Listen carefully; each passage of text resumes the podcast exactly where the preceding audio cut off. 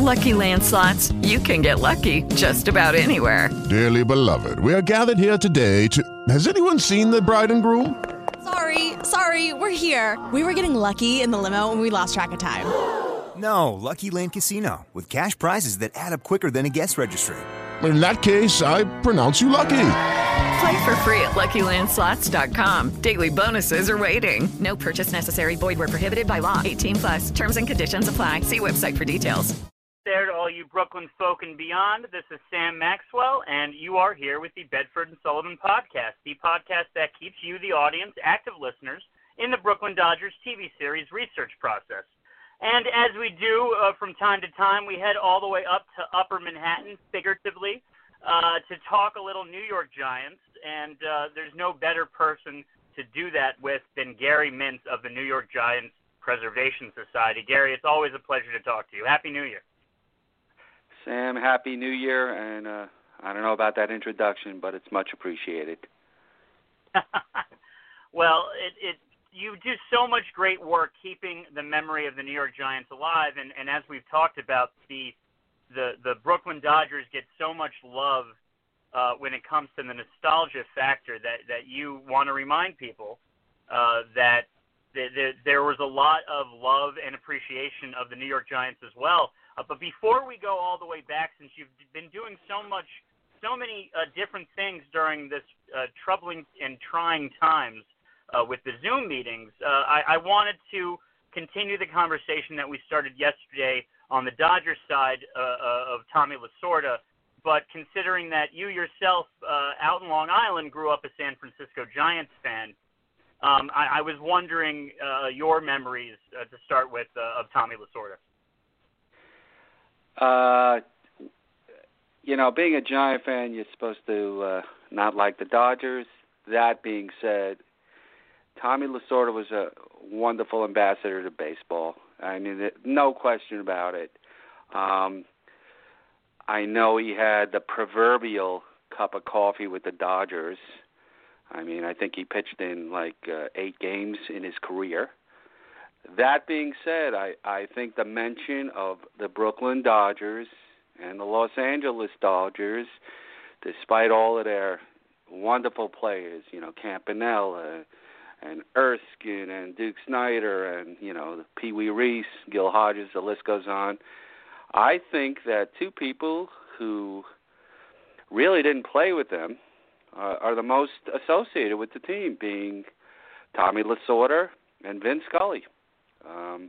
When I think of the Dodgers, those are the two guys I think of right off of the bat, and I don't think you could say that for, you talk about the Giants, first guy you think about is Willie Mays. That's just my perspective, and in my opinion, Tommy Lasorda, was the Dodgers. They said he bled blue.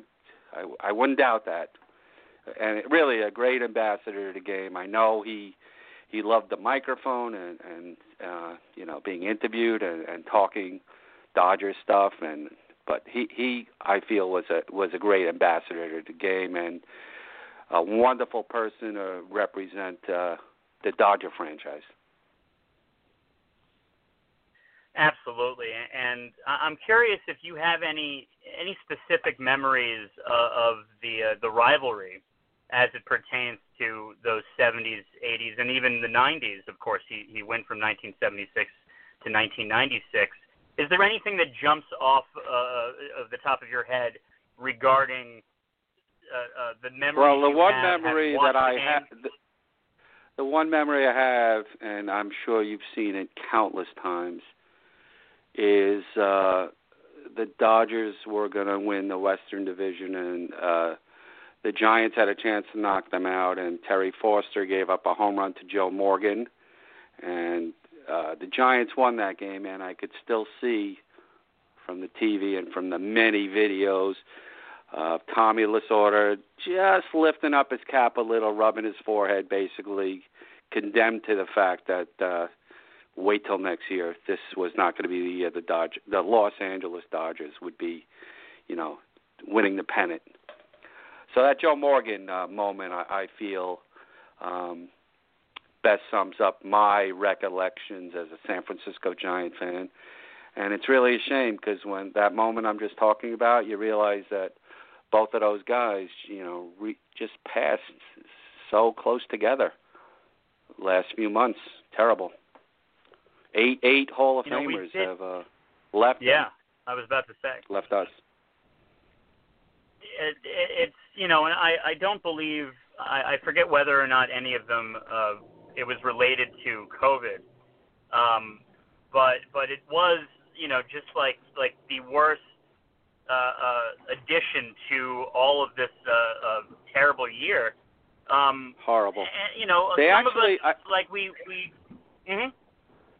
I actually think that the cause of death for Tom Seaver, that was what they put down, that it was COVID-related. But, you know, he'd been ill anyway, so I you know, I'm not a doctor. I can't be sure. But I think that that's what they said he passed from. Oh, see, I didn't even know that until now.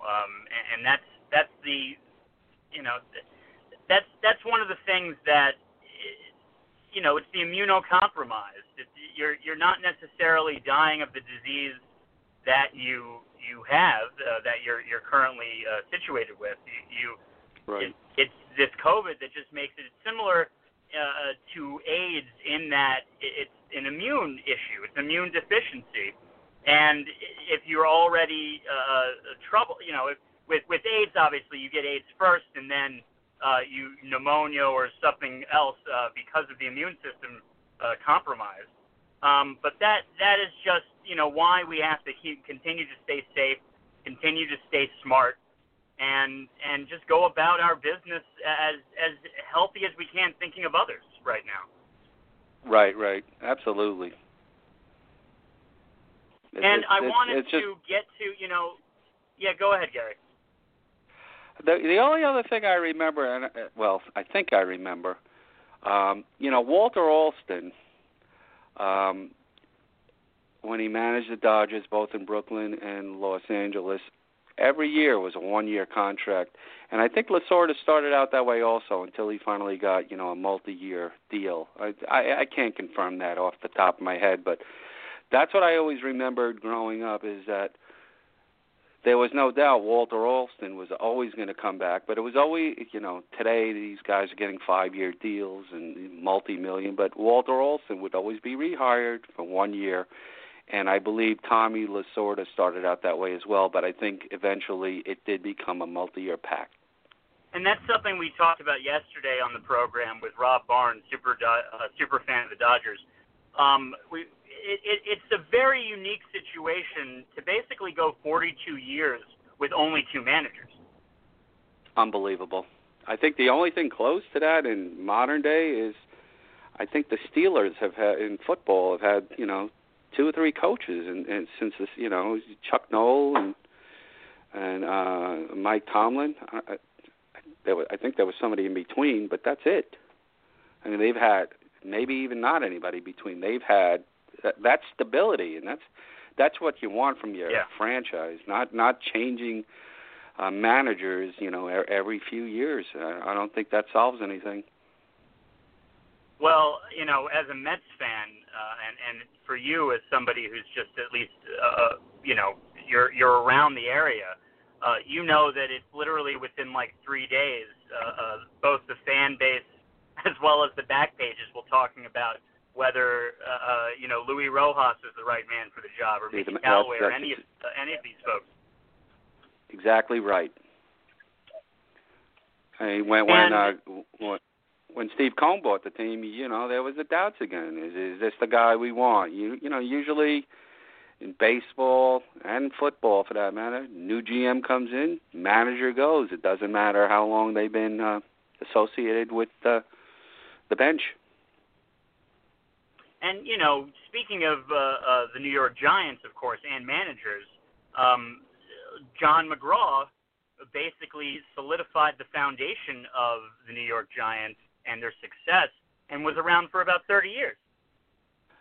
That's talk about stability. I mean, you know, you had Connie Mack, and football you had, you know, George Halas. I mean, those things are never going to happen again. Exactly. How long was Leo around for? Leo Durocher.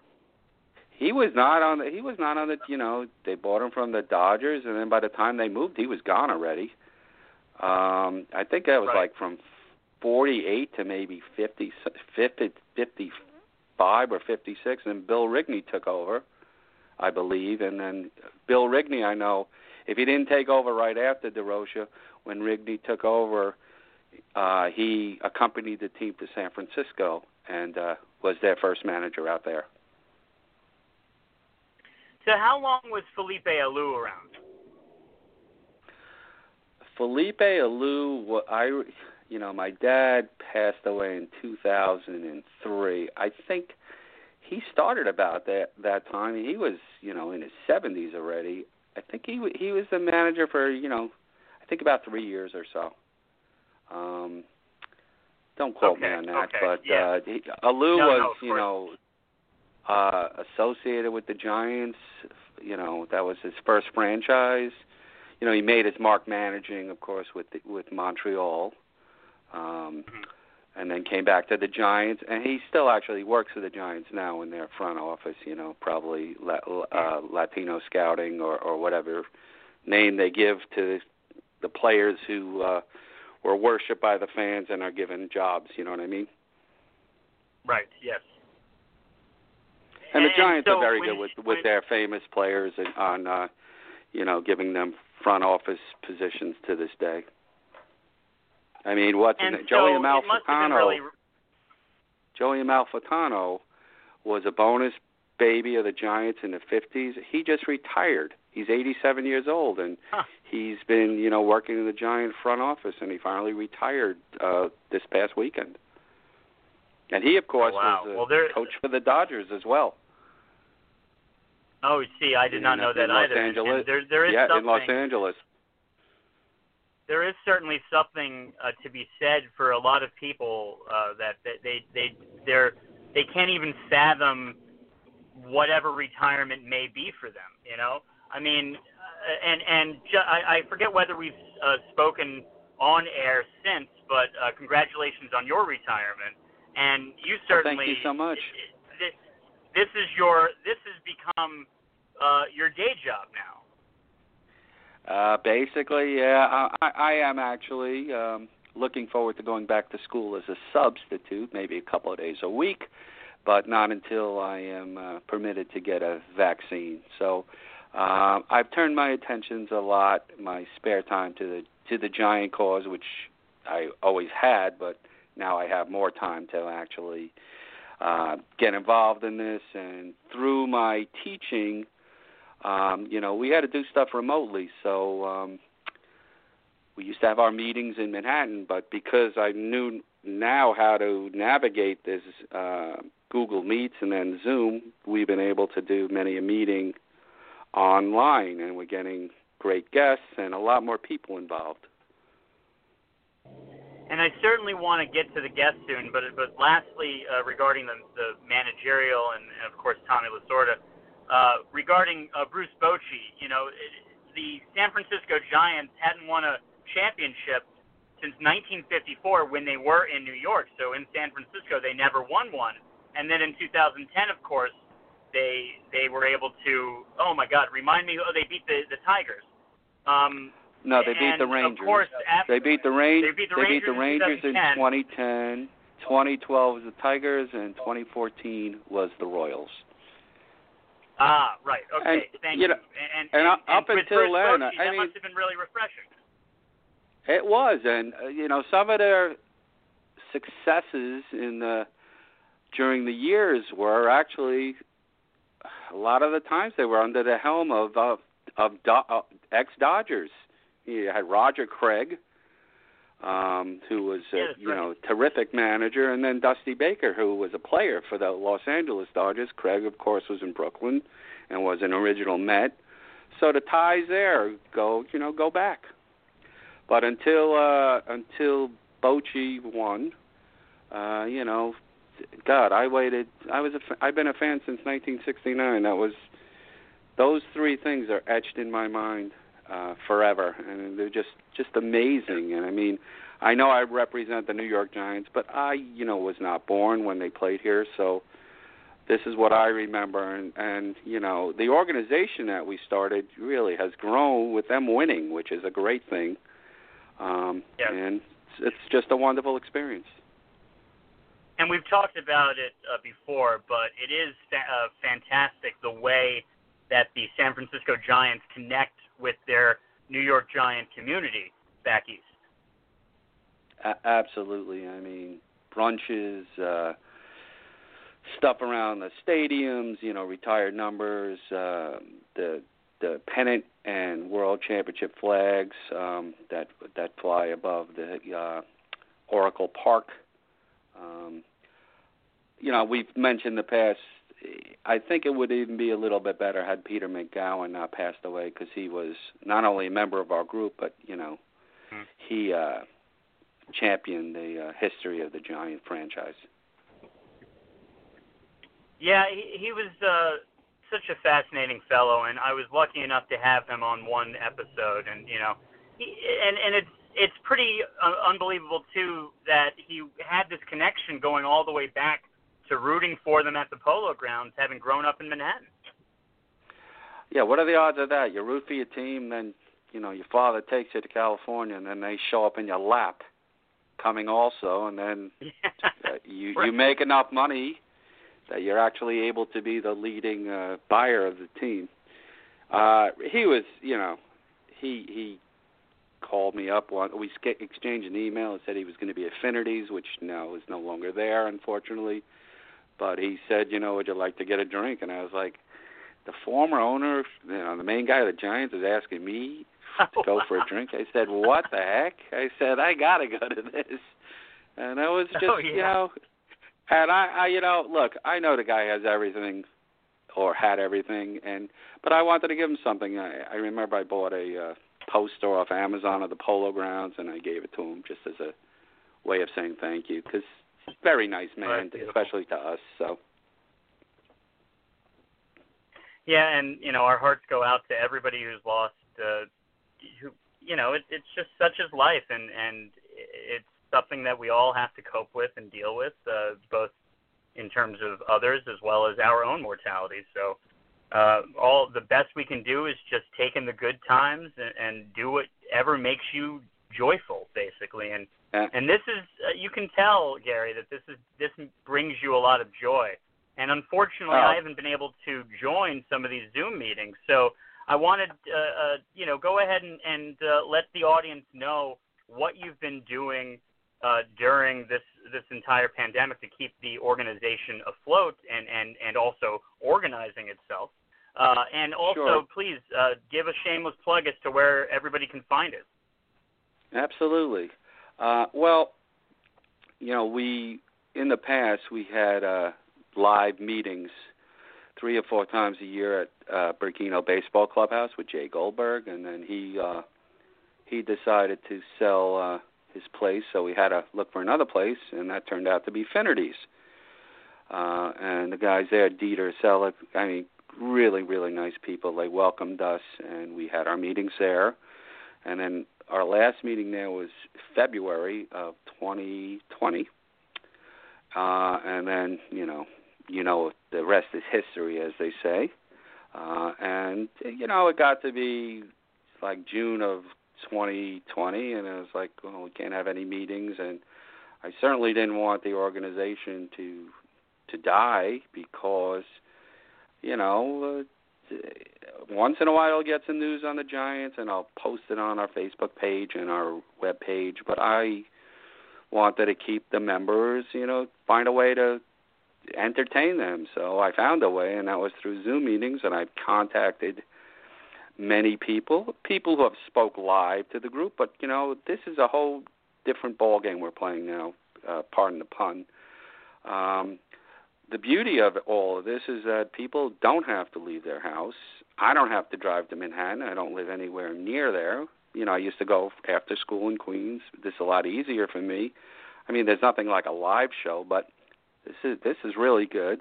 So you have all of these guest speakers who would only be able to speak if they were in New York at the time.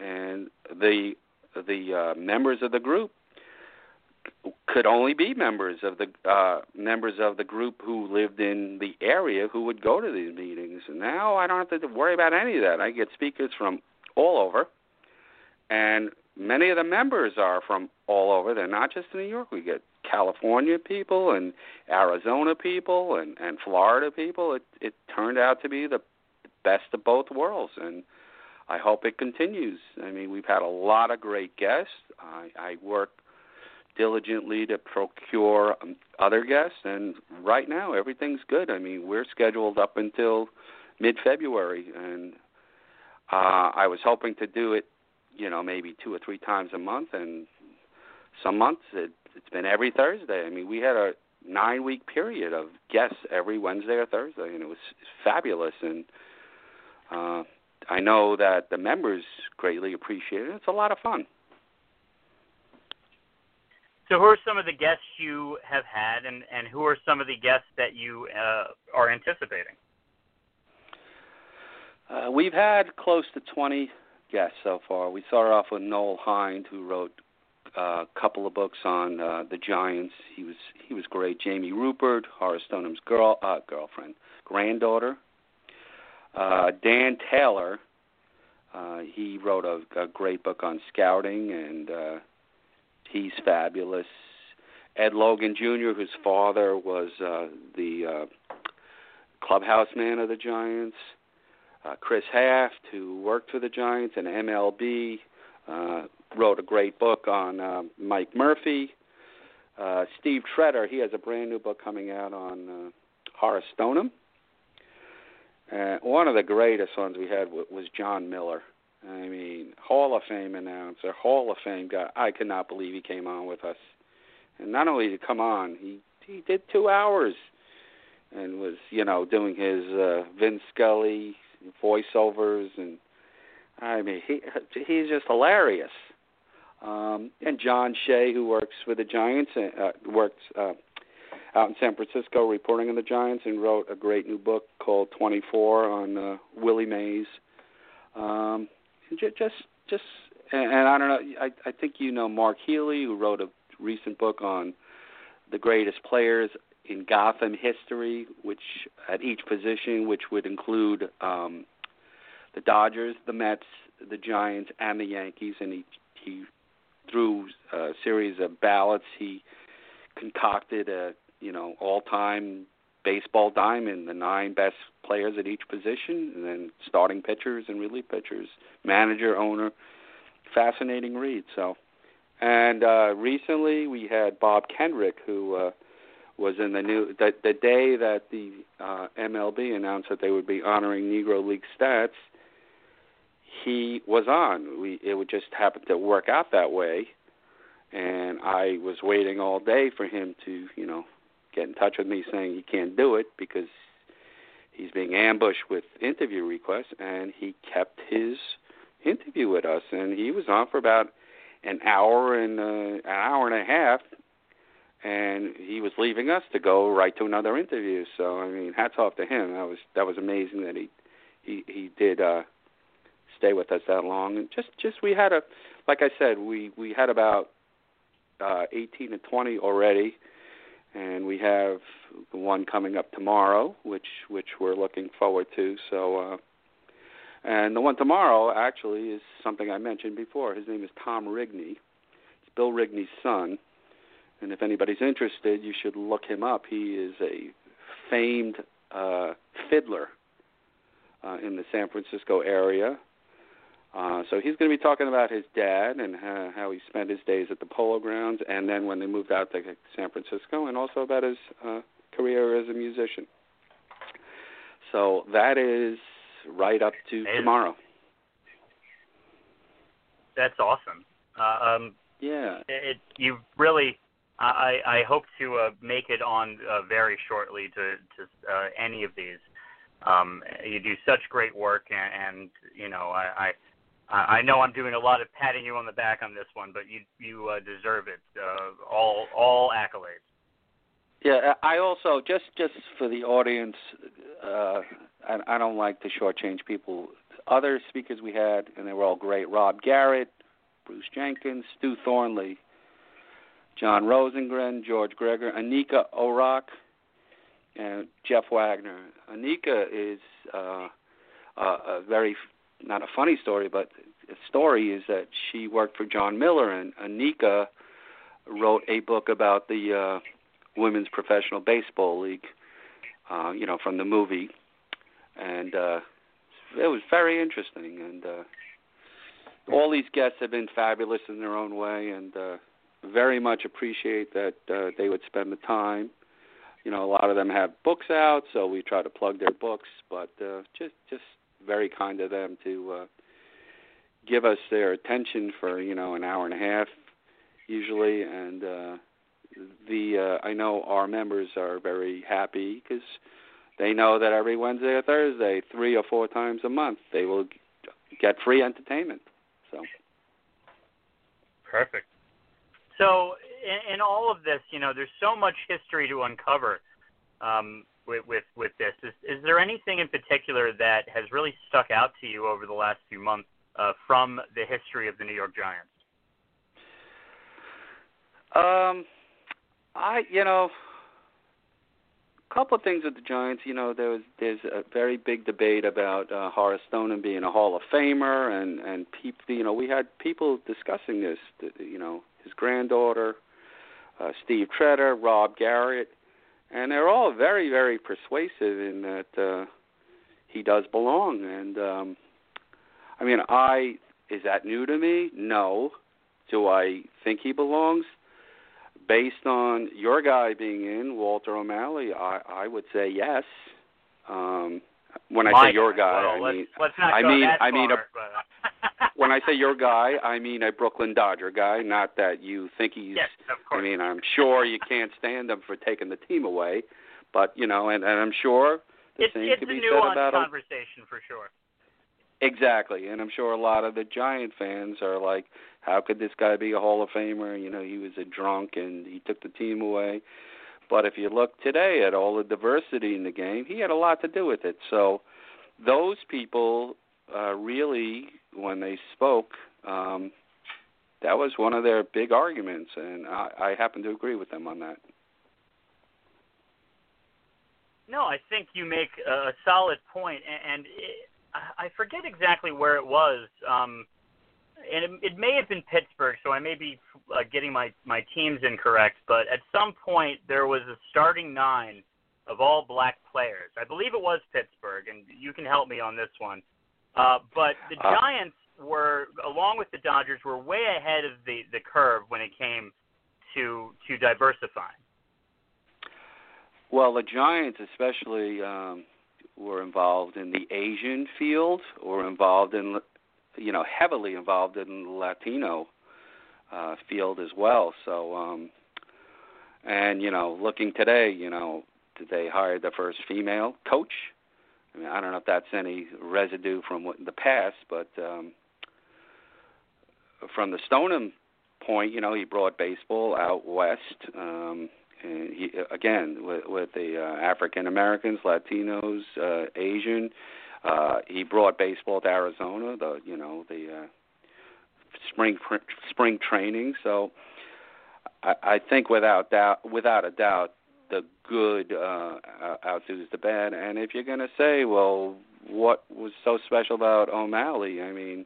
He was not really the most instrumental in getting Jackie Robinson. That was Branch Rickey, and I guess he's most famous for building a palace out in Los Angeles that's still, considered one of the prettiest and beautiful stadiums that still exist today, in Dodger Stadium.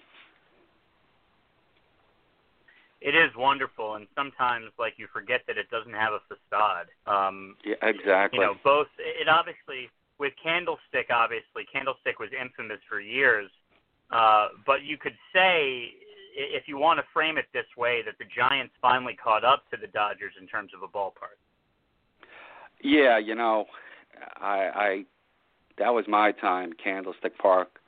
I was never there, but I would watch Met Giant games, and the AstroTurf was 3 different colors, orange, and the wind and the wrappers blowing around, and you're watching a game, and you're like, It's July, and you're seeing people in the stands, like parkers with masks on. It's like, how can you play baseball? And then they moved 6 miles away, finally, in 2000, and probably to the nicest ballpark there is.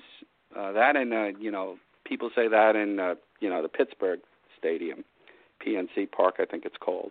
You never know these days. They change the names like people change underwear.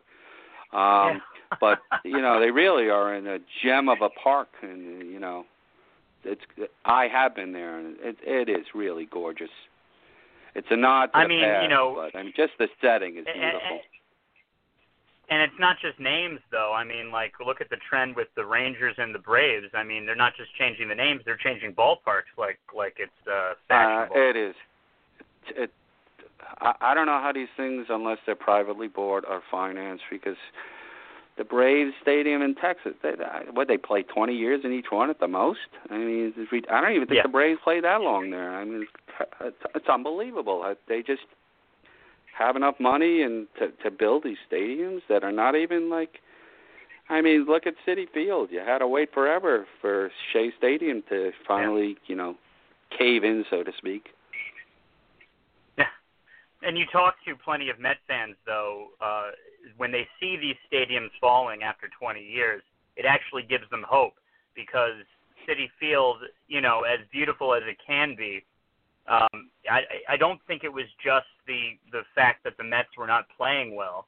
We had, a lot of things to pick apart because of the lack of foresight, as well as many fans. We're here talking about the past, and we're talking about the Dodgers and the Giants, but a lot of people, and I would have to agree, even if I lean that way, that it was a little too Dodger-centric. And with Jackie Robinson, they talk about how, he never played for the Mets. I think Jackie Robinson is an exception because of what Jackie Robinson means to baseball. But at the same time, there's nothing – anytime anybody said anything about, what about honoring the Giants, who in many ways, from a uniform perspective especially, have – a bigger imprint on the Mets than the Dodgers do, and they would point to the seats being green as an homage to the Polo Grounds, which was them completely covering their ass, because that's all the Wilpons ever did. There's certain structural elements that Steve Cohen could never deal with, and I'm sure he's not going to want to spend the money, but you do wonder, how he's going to approach that, since he's already done such a fantastic job in the short amount of time he is,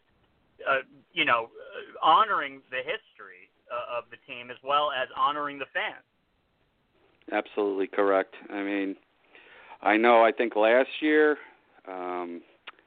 I think it was scheduled for last year, they were going to retire Jerry Kuzman's number. Yes. I assume that's going to be this year now, a formal thing, which I think is long overdue. I thought he was a fantastic pitcher.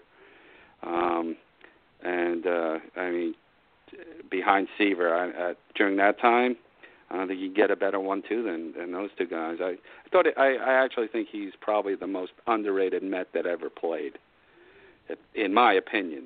I thought he was great. It really did. He pitched some. I think he was 3-15 one year. His ERA was under, 3.5 or at least under 4. Now, if your ERA is 4.5, you're considered good, which I don't get. So. And another thing too about that, I think Kuzman's long overdue, as many people. In fact, I have a feeling that the person on the line right now will also agree with that. But I think for the Wilpons, and maybe just the Mets in general, they were always trying to be so anti-Yankees, and that spilled out into the retirement numbers. And I think there's a lot of players that there can be arguments made, including it doesn't matter that he only played for 5 years, and nobody's worn the uniform in a long time. That's Gary Carter, and I think you could kind of put that hand in hand with Yogi, regardless of George Stone. Let's not get into that right now. But I think, considering what Yogi meant to the early part of the franchise, as well as the fact that he was a coach in 1969, you could kind of do. I mean, Yogi and Bill Dickey are retired out in Yankee Stadium, so that would be a little interesting nod to both players as well as a tip of the cap to the crosstown rivals. But we do have a 516 area code on the line. You're here with the Bedford and Sullivan podcast. Hey, Sam, how you doing? This is Jeff Cohn from Baseball and BBQ. I want to thank you for putting this on. What's going on? I want to thank you for putting this on Twitter because I was able to listen while I'm working, so it's great. And I've been part of the Gary Mintz's weekly Thursday meetings, and they've been fantastic. I just wanted to call in. And good to hear from you. Same here, Gary. I'm looking forward to tomorrow night as well. I came into this a little late, so I'm sorry. But, yeah, I was listening to Gary run down all his guests that he had on his Zoom meetings, and they've all been fantastic. And I just want to say Gary does a great job at what he does, and it's really, really enjoyable. So I just wanted to call and let you know that. And, yes, I do agree that Jerry Kuzman is probably one of the most underrated that they might have ever had. Very kind words, Jeff. And you know how I feel about you, your stuff. You and Len do a wonderful job with your baseball and barbecue, and I wish you guys all the success, and thanks for your kind words. Thanks. And Jeff, I want to give you an opportunity.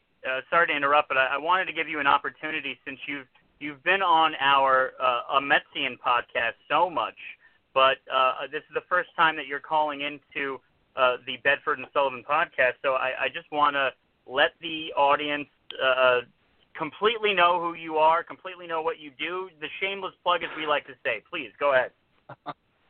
Well, thank you, and I didn't call in for that reason, but thank you for letting me do it. Myself and Leonard Aberman, we have a podcast called Baseball and BBQ. We talk a lot about baseball, a lot about barbecue, and sometimes they mix. Like recently we had on Howard Johnson, and he's a big barbecuer. So we had him talking about baseball and his big green egg that he likes to barbecue on. We've had some great guests. Some of them have overlapped with Gary. I mean, we had Anika Orrock on. We will have Stu Thomley on. We did record with him. That will be released in the future. But we've had some really great guests, and we talk a lot about, if you like baseball or barbecue, this is a great place to come. So I would encourage everybody to come and check us out, Baseball and BBQ. Thanks. Thank you, Sam. Excellent. Of course. And, go ahead, please. I'm sorry. I did want to say one thing about the Jackie Robinson Lieutenant that we were just talking about and how it's an homage to the Dodgers. And I was thinking about this because the Mets did come take their colors from the Dodgers and the Giants. What the Wilpons should have done, of course they would never have done it, was to make that a three-sided homage. We have one side Dodgers, one side the Giants, and then in the middle they come together and create the Mets. But that's thinking outside the box, which they would never do. It's a great point. I mean, there's so many different ways you could have brainstormed it. You know, maybe some of those restaurants inside there, Jeff, could be like the Polo Grounds Cafe or something, and that would at least, point out something that there was a team other than the Dodgers, and the thing about the Mets in the middle, that's fabulous. And also considering that Willie Mays played for the Mets, so he is the obvious choice on the Giants side of things. Yes, and Sam, I know you've had Greg Prince on many times. You got to convince Greg to write a book on Willie Mays as a Met. Nobody's done that. He'd be great at it. That's a good idea. That's a good idea, so and please, I did put it's probably a little late right now, but I did put a feeler out to see if he could call in. I think again, I always think about this stuff a little too late. But yeah, big shout out to Greg Prince of Faith and Fear in Flushing, who's also a member of the New York Giants Preservation Society.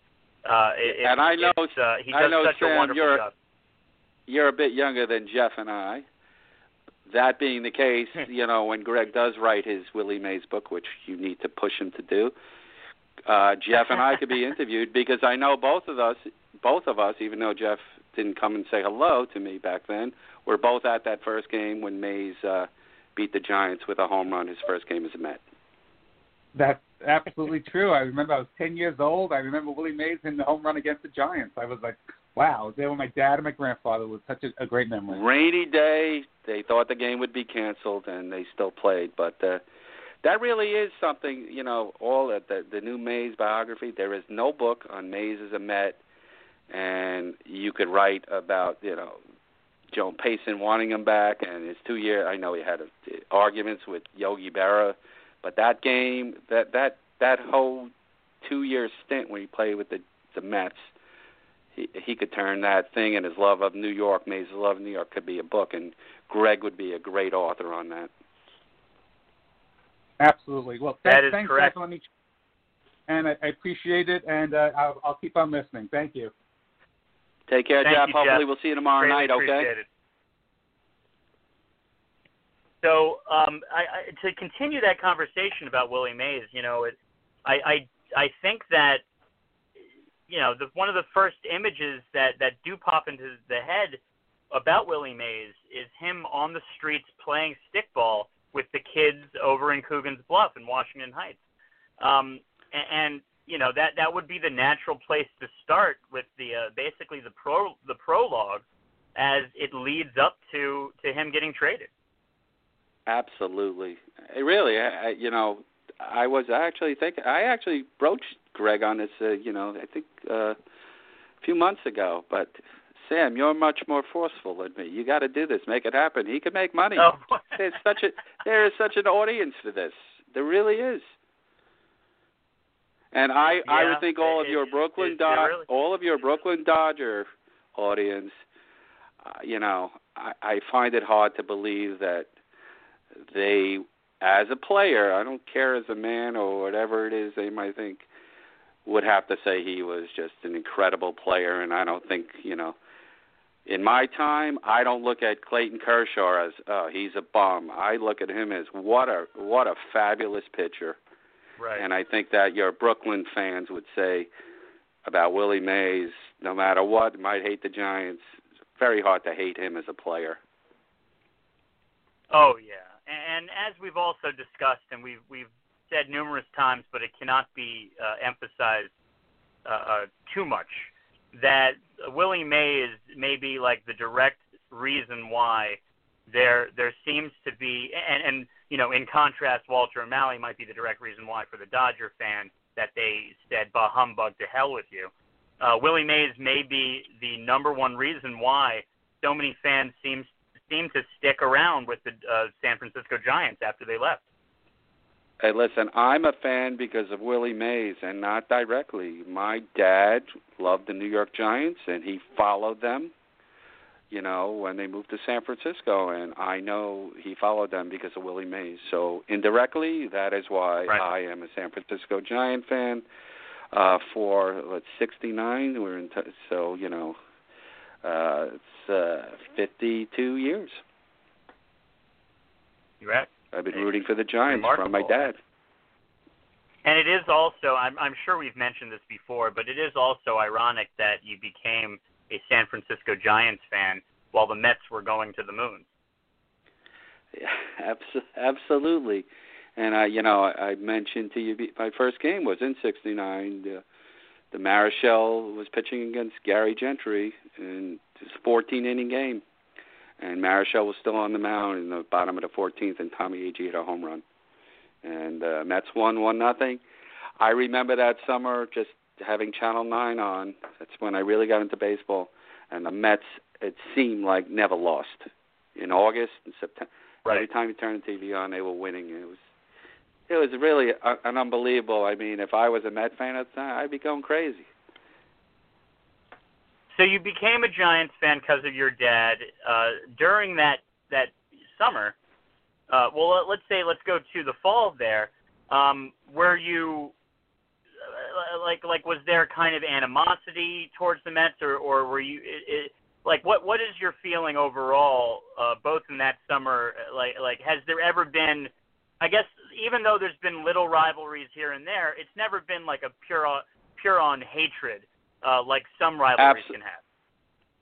Absolutely not. And I'd be very honest with you, if there were no San Francisco Giants, I would probably be a Met fan. I grew up watching National League Baseball. Every summer I'd be upstate waiting for the New York Post to come with the scores, watching the All-Star Game, National League winning like every year.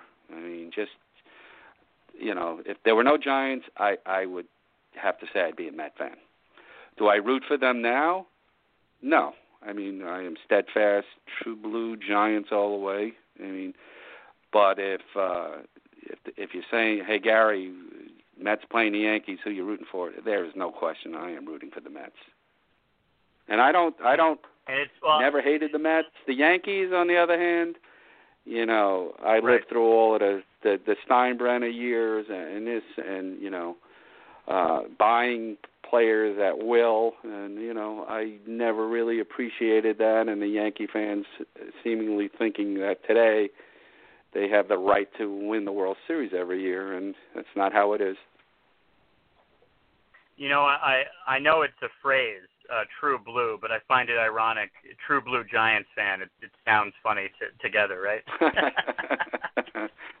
True orange, black and orange.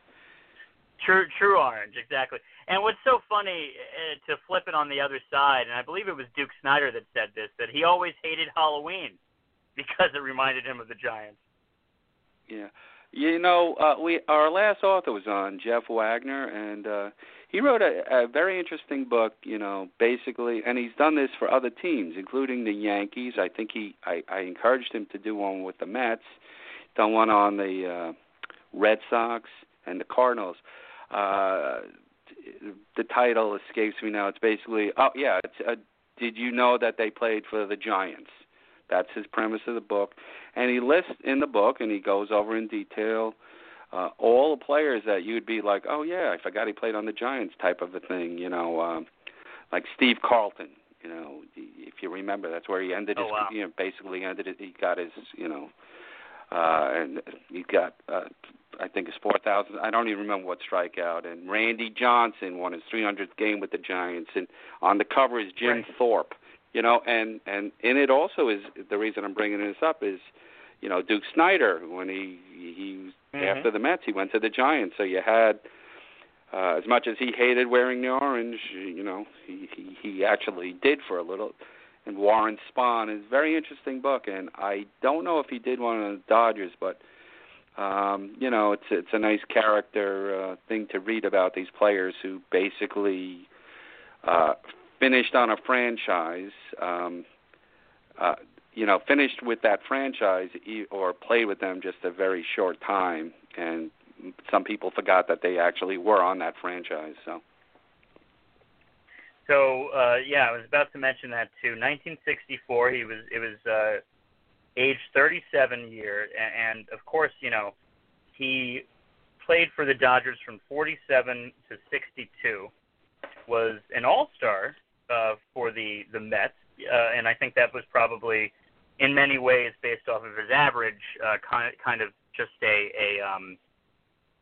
think at the time you had to have one player from each team, and you know, Duke Snyder was on his way out, so I think they gave him the nod, of course, especially those 1963 New York Mets.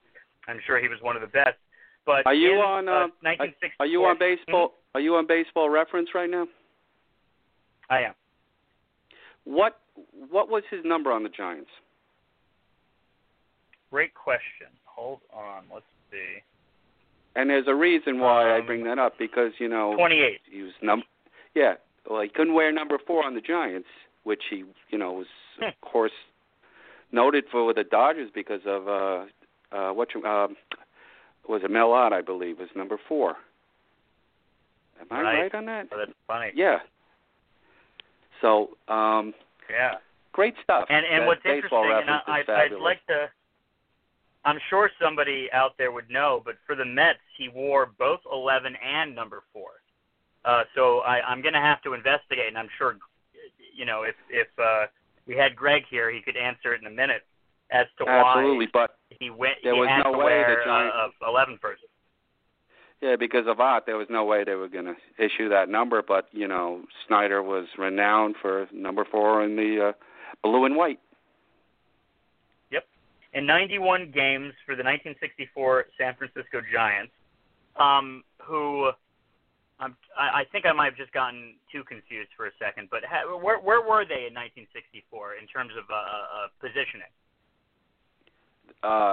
Team-wise?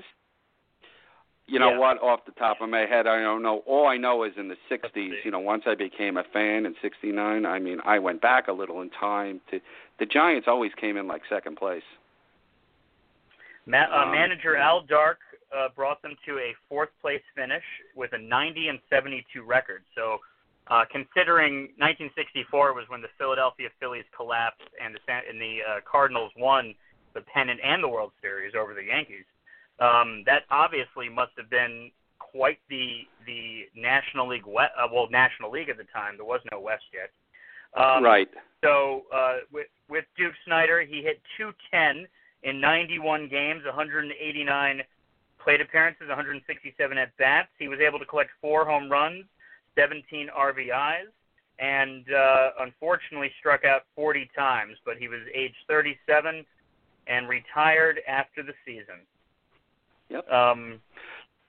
It's weird to see finished fourth, didn't make the playoffs, 90 wins. With 90 wins, yeah. I think if you keep going, most of the time they were, you know, the Giants had tremendous teams in the 60s, and again, that was a lot to do with the Latino players that they acquired and the African American. You had Mays and McCovey and Cepeda and Jim Ray Hart.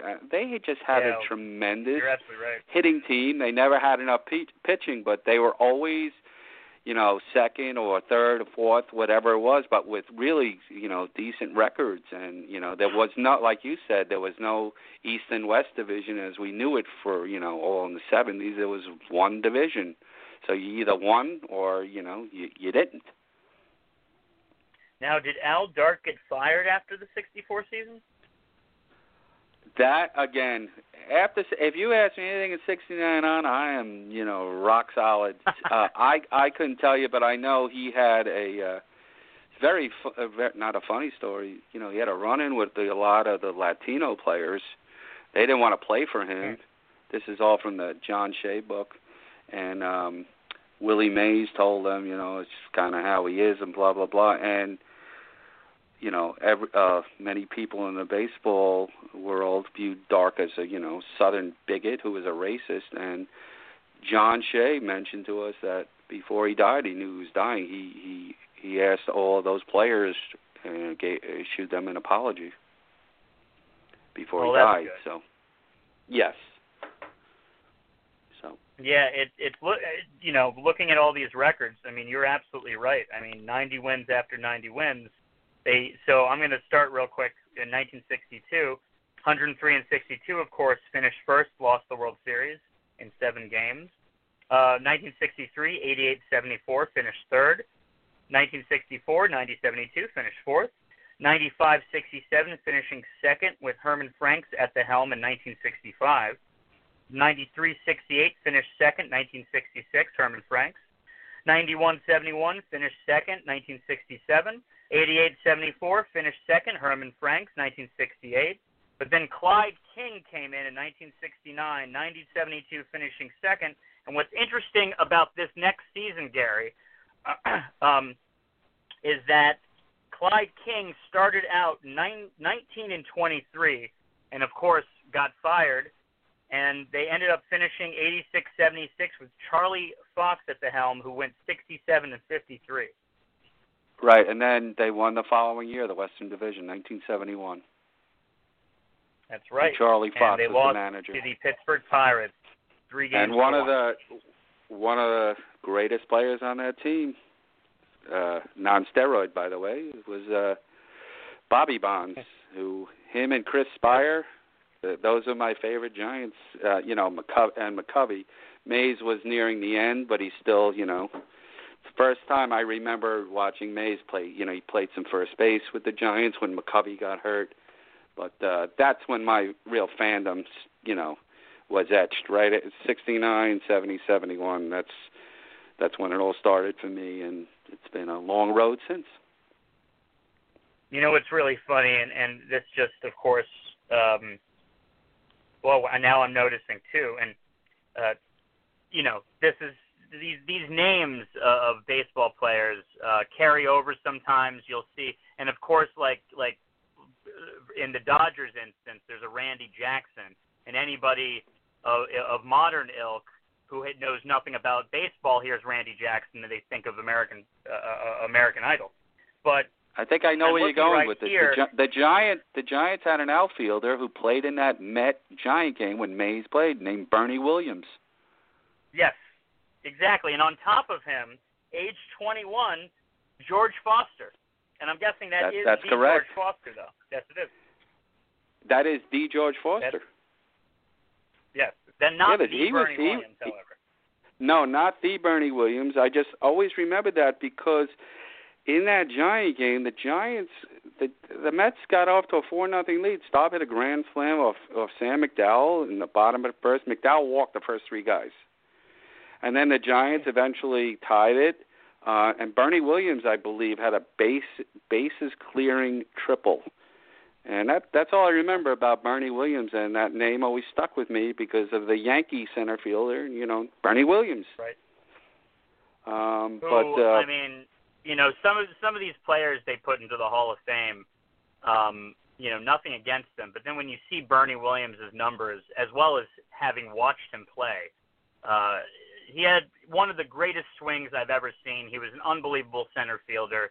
I think he finished at somewhere like 25 or 2,700 hits. I mean, the fact that he got that he got voted out. I feel as if I'm not necessarily. I understand this is an argument, and he's probably borderline. But at some point, I hope the Veterans Committee at least takes a look once more at Bernie Williams. Yankee you know Bernie. What it is? It's really become the very. I don't think it's the elite players anymore. It's the very, very good players. I mean, listen, when in the '80s, God.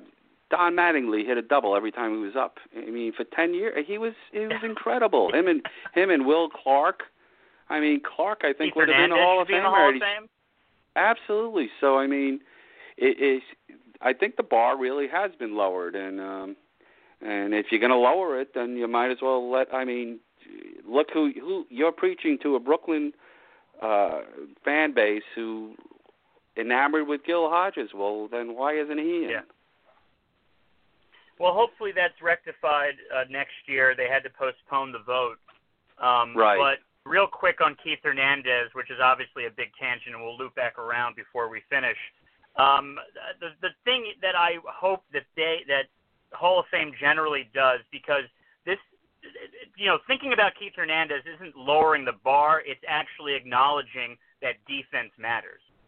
Absolutely. Because and when you think about it, he was a perennial 300 hitter. I think he has like a 3-team career average on top of the 11 Gold Gloves that he had in a row. So, we got to really consider this. It's crazy to me. I understand that the defensive stat could never be designed the way that the offensive stat could be so black and white and clear cut, but something's got to give because you've got to play defense. You've got to prevent runs to manage to win, even if you still have to win 1-0, if you will, excuse me. Right. Totally agree. With Steve Cohen, maybe a little push for him getting into Hall of Fame is the Mets retiring his number as well. Right. And that's looping back around to the retired numbers. That is what I think, I do believe that number 17 should be retired as well. But I believe him as well as Dwight Gooden, Darryl Strawberry. There's probably some other players from earlier in the era that, other than just Kuzman and Seaver, that should be retired as well. It's just enough of this. No, we're not. We're only going to save it for the great. We're only going to save it for the ones that get into the Hall of Fame. They didn't.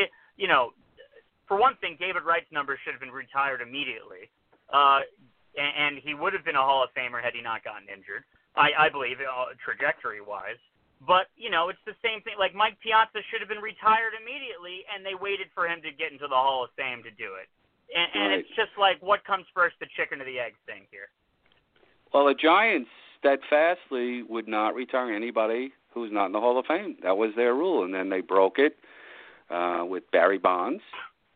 And then they were last year. Will Clark's number was going to be retired, you know, at a ceremony, and now they're going to retire it this year at a ceremony. And he was not in the Hall of Fame.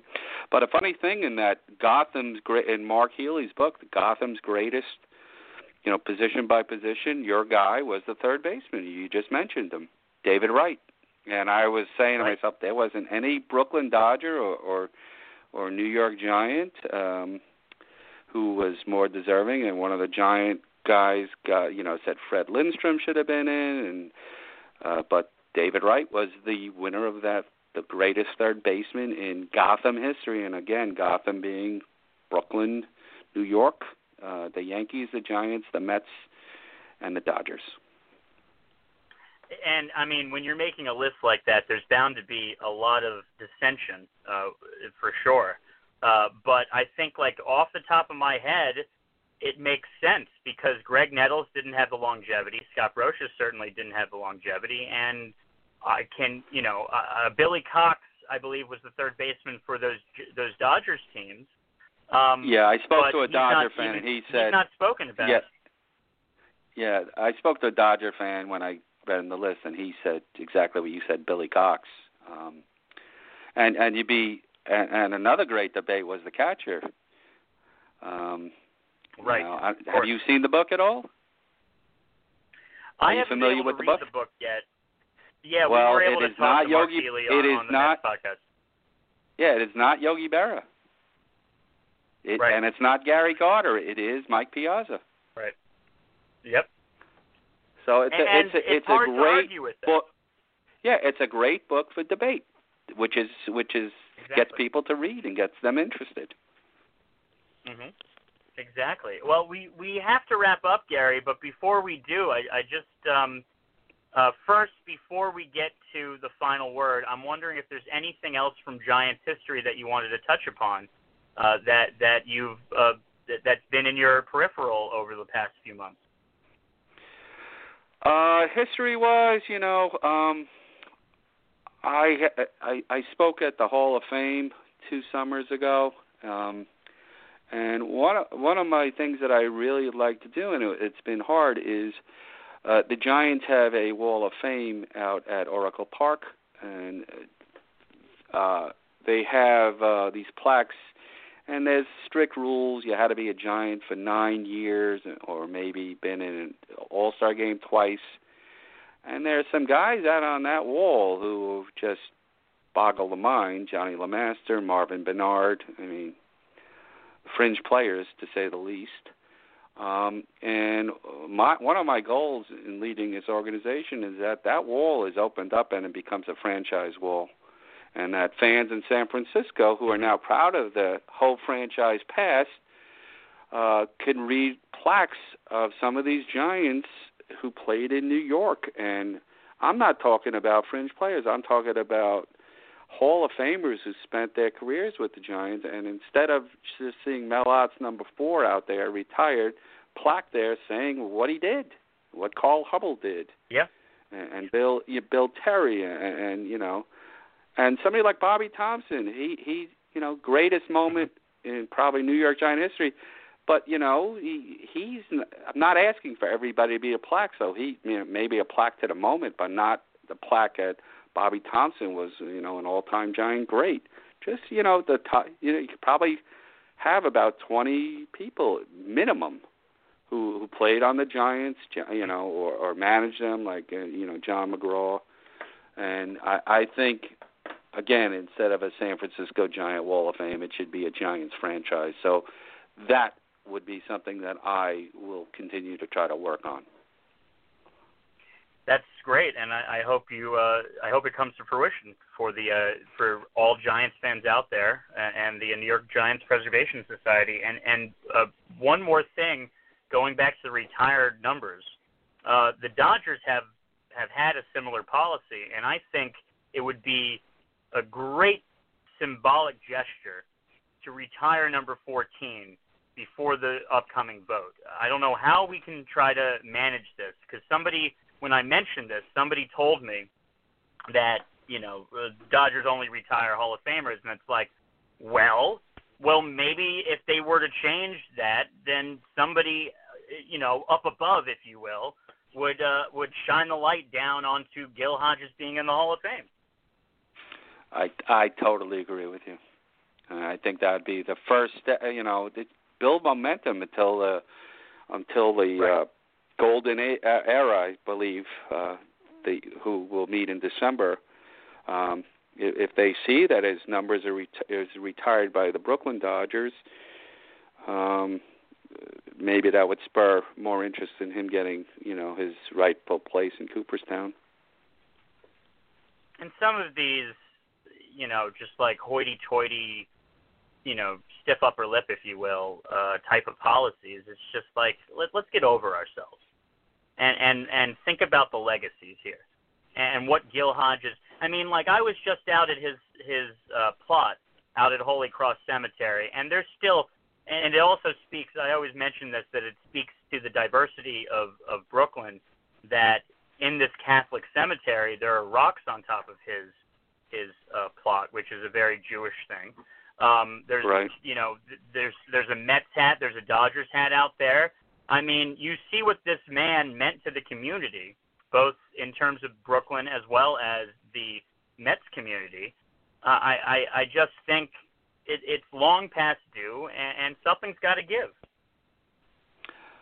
Yeah, you know, I think somehow who's ever voting on this, maybe they really need to take into account not only his career as a player, but his career managing, you know, the Senators and the Mets. I don't know how many people remember he was the Senators' manager as well, but to bring a championship to the Mets was an unbelievable feat. And you know, the players who were still around talk about him as a manager as godlike. And that's a tribute to him. Right, exactly. So, Gary, I appreciate the time that you've given us today, and my also pleasure. For you know helping the Gil Hodges cause, you know, from the Giants side of things too. So, without further ado, give us your final word, but also let the audience know where they can find you, where they can find the New York Giants Preservation Society, and how they can get hooked up on these Zoom meetings. Absolutely. Well, first of all, to all the Dodger fans out there, if you are still rooting for the Los Angeles Dodgers, congratulations on your long overdue World Championship. That being said, also condolences about Tommy Lasorda. I know he's mostly remembered as a Los Angeles Dodger, but he you know, was in the Dodger farm system and, you know, had the proverbial cup of coffee with the team. So if any of you still root for the Dodgers or was a Tommy Lasorda fan, again, my condolences. Anybody who wants to be a part of any of these Zooms that are upcoming could, you know, Sam, I don't really publicize it on the Facebook page because I just want to make sure that the right people are signing on, not to sabotage anything, if that makes any sense to you. Yeah. But they could email me at giantsguru.com, and just in the subject area, if you want to put down, you know, Zoom meetings or whatever, or they can contact you and get the information from you because, you know, you get updates every week with who's going to be speaking, so. And I have nothing against Facebook. Love it. It's a great platform for our organization. But I tend not to put those meetings on it because also we're only allowed 100 guests maximum. And we have, I think, like 2,300 people who like the page. And, you know, we usually get about anywhere from 25 to 45 people. It's a nice little, you know, get-together, so.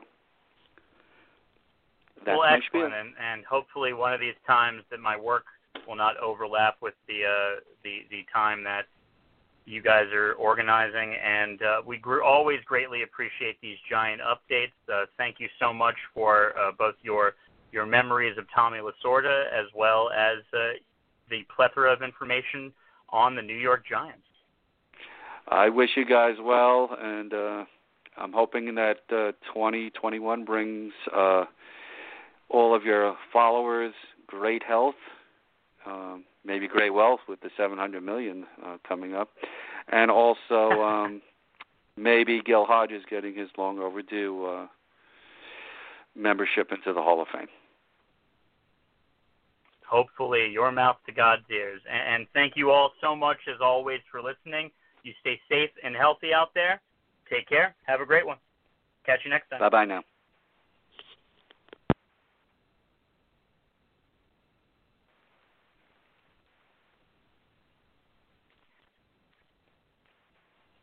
Hey, guys, it is Ryan. I'm not sure if you know this about me, but I'm a bit of a fun fanatic when I can. I like to work, but I like fun, too. It's a thing. And now the truth is out there. I can tell you about my favorite place to have fun, Chumba Casino. They have hundreds of social casino-style games to choose from, with new games released each week. You can play for free anytime, anywhere, and each day brings a new chance to collect daily bonuses. So join me in the fun. Sign up now at ChumbaCasino.com. No purchase necessary. VGW Group. Void where prohibited by law. See terms and conditions. 18+.